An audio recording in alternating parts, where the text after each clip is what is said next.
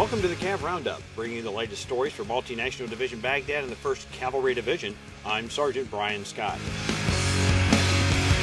American and Iraqi engineers raised the framework on the nearly completed Joint Operations Center, bringing under one roof the resources of the Iraqi Army, Iraqi police forces, and the U.S. soldiers of the 4th Brigade, 2nd Infantry Division. Private First Class Mitchell Fossman has more. U.S. and Iraqi soldiers are partnering to build a better foundation for the security of Iraq. Soldiers of the 1434th Engineer Company and Iraqi engineers are building a joint operations center, or JOC, at the 6th Iraqi Army Division headquarters at Forward Operating Base Constitution.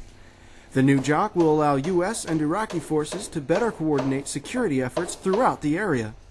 Soldiers of the 4th Stryker Brigade Combat Team, 2nd Infantry Division, will be the first to use the $80,000 2,500 square foot facility beginning in February. The 4th Brigade Engineer Officer, Major Michael Harding, says this will give U.S. soldiers a chance to mentor the Iraqis. We're partnering with the Iraqis, and this gives us the opportunity to extend on there and to help teach, coach, and mentor how to do battle command as well as how to be, you know, a better Iraqi army slash security force for you know, the country.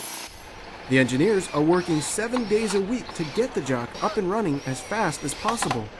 The JOC will play a vital role in the future, ensuring a professional and capable Iraqi security force.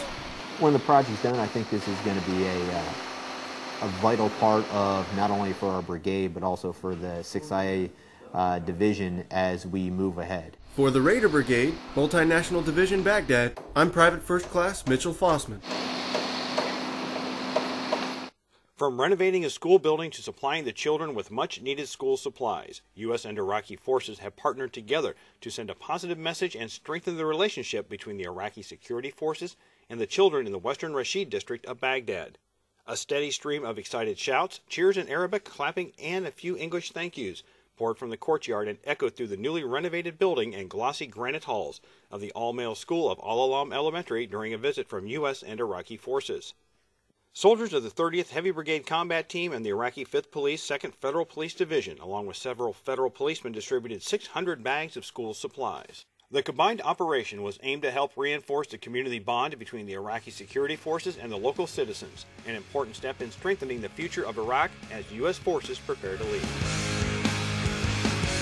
Well, that's it for the CAV Roundup. To learn more about the soldiers and units supporting Multinational Division Baghdad, check out our website at www.hood.army.mil forward slash first cav div. From Baghdad, I'm Sergeant Brian Scott.